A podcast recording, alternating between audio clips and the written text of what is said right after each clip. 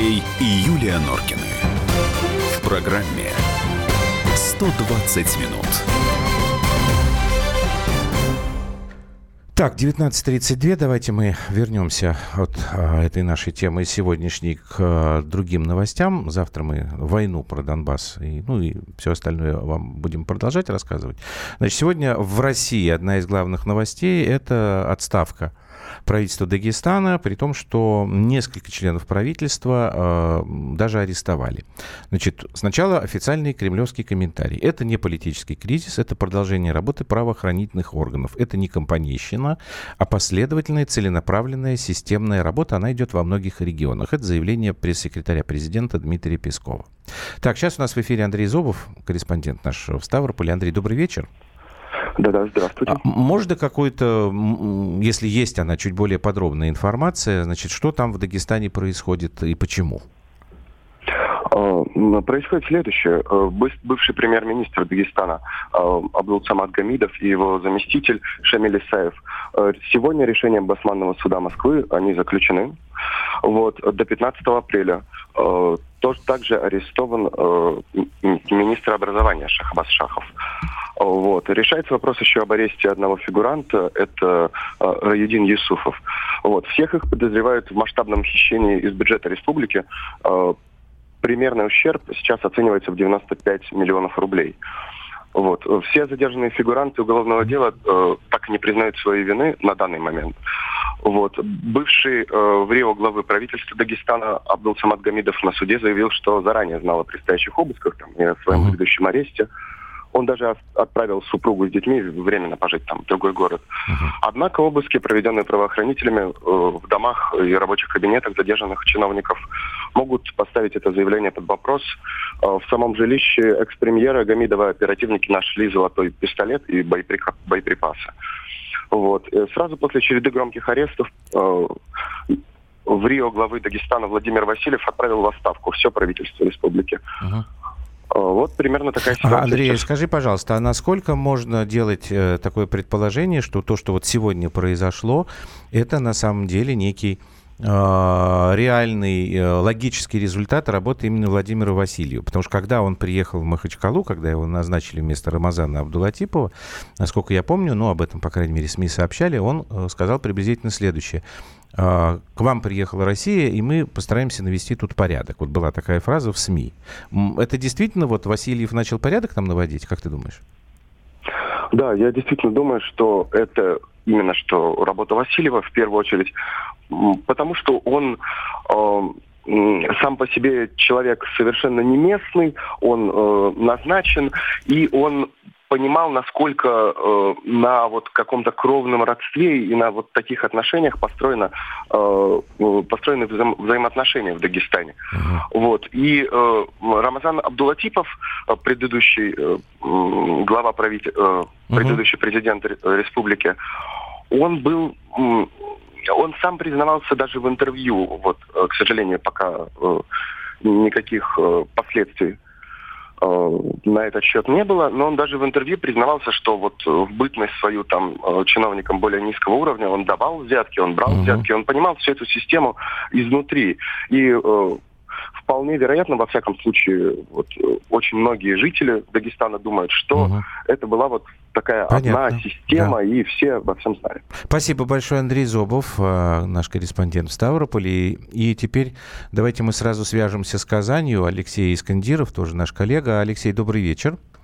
Добрый вечер. Значит, почему, я объясню слушателям, почему Казань, если кто не знает. Сегодня же прошла информация, что, возможно, на пост главы правительства Дагестана приедет чиновник из Казани, из Татарстана. Вот, э, Алексей, что это за человек? Действительно ли э, эта информация соответствует э, истине?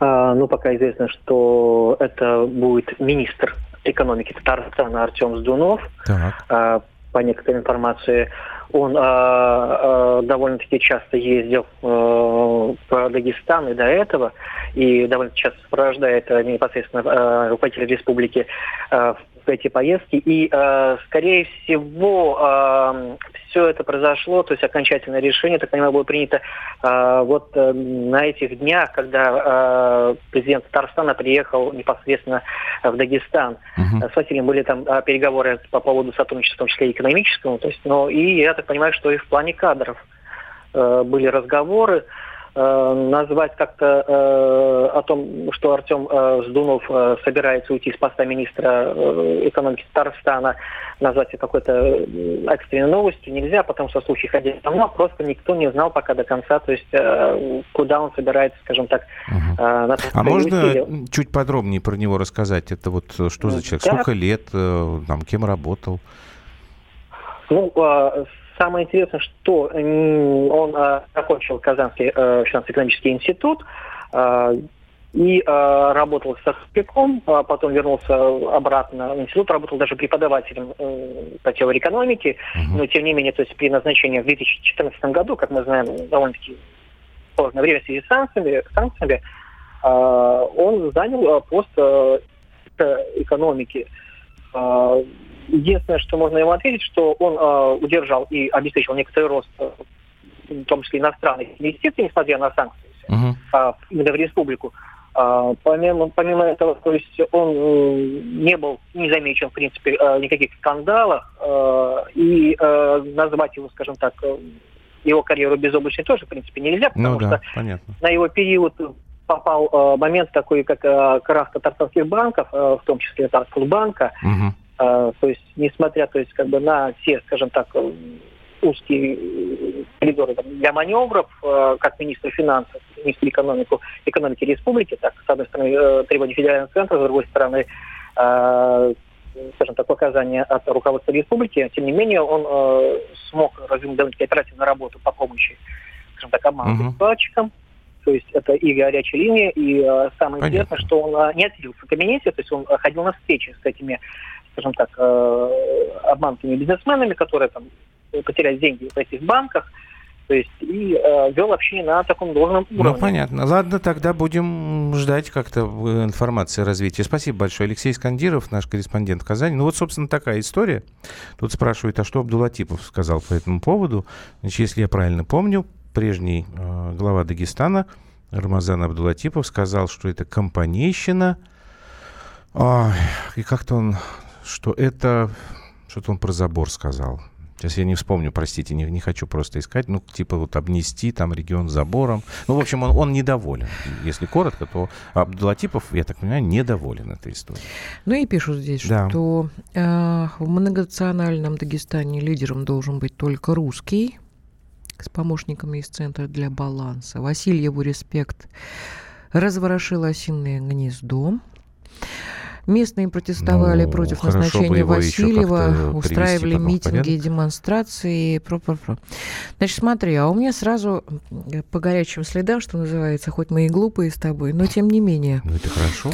75% Мы сохраняем наивные взгляды. датируется, да, Дагестана из федерального центра. Ну, я цифры не скажу, миллионов, но датируется. Да, да, 95 миллионов, порядка такой цифры, значит, было предположительно, что это все украли. Да? Ну, не, я думаю, не предположительно, раз вот уже я вспоминаю слова Александра Юрьевича, да, когда мы в Донецке были, что если Опять из бюджета какого? не воровать, а, угу. если из бюджета не воровать, то на все будет хватать деньги.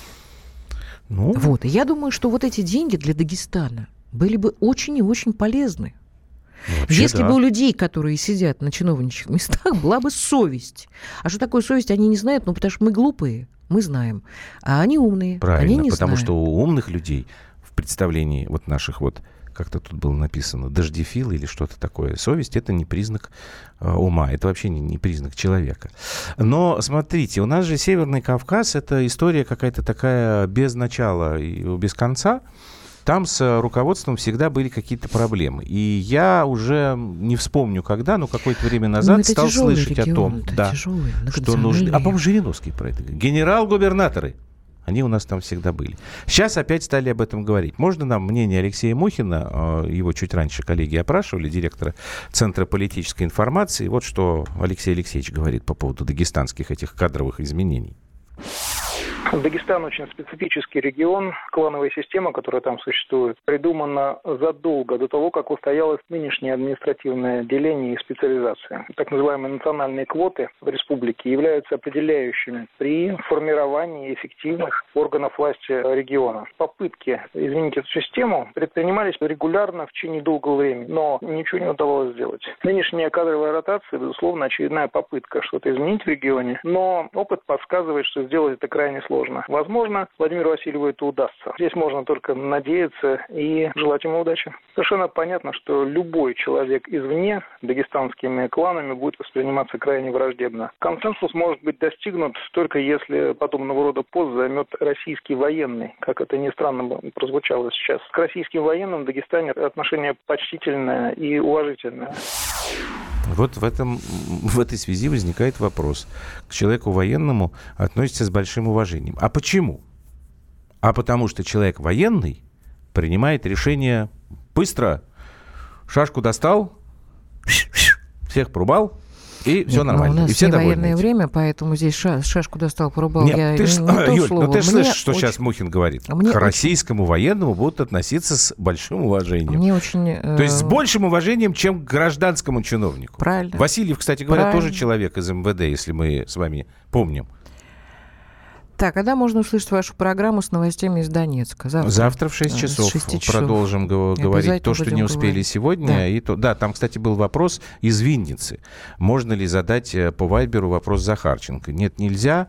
Ну, потому что Захарченко, мы же не, не мостик. Но, У нас с ними связи нет, ребят. а, Захарченко, насколько я понимаю, периодически устраивает сейчас специальные интернетные прямые линии для жителей Украины, что у них там хитрый такой ход, Да, это мы это уже правда. забегаем.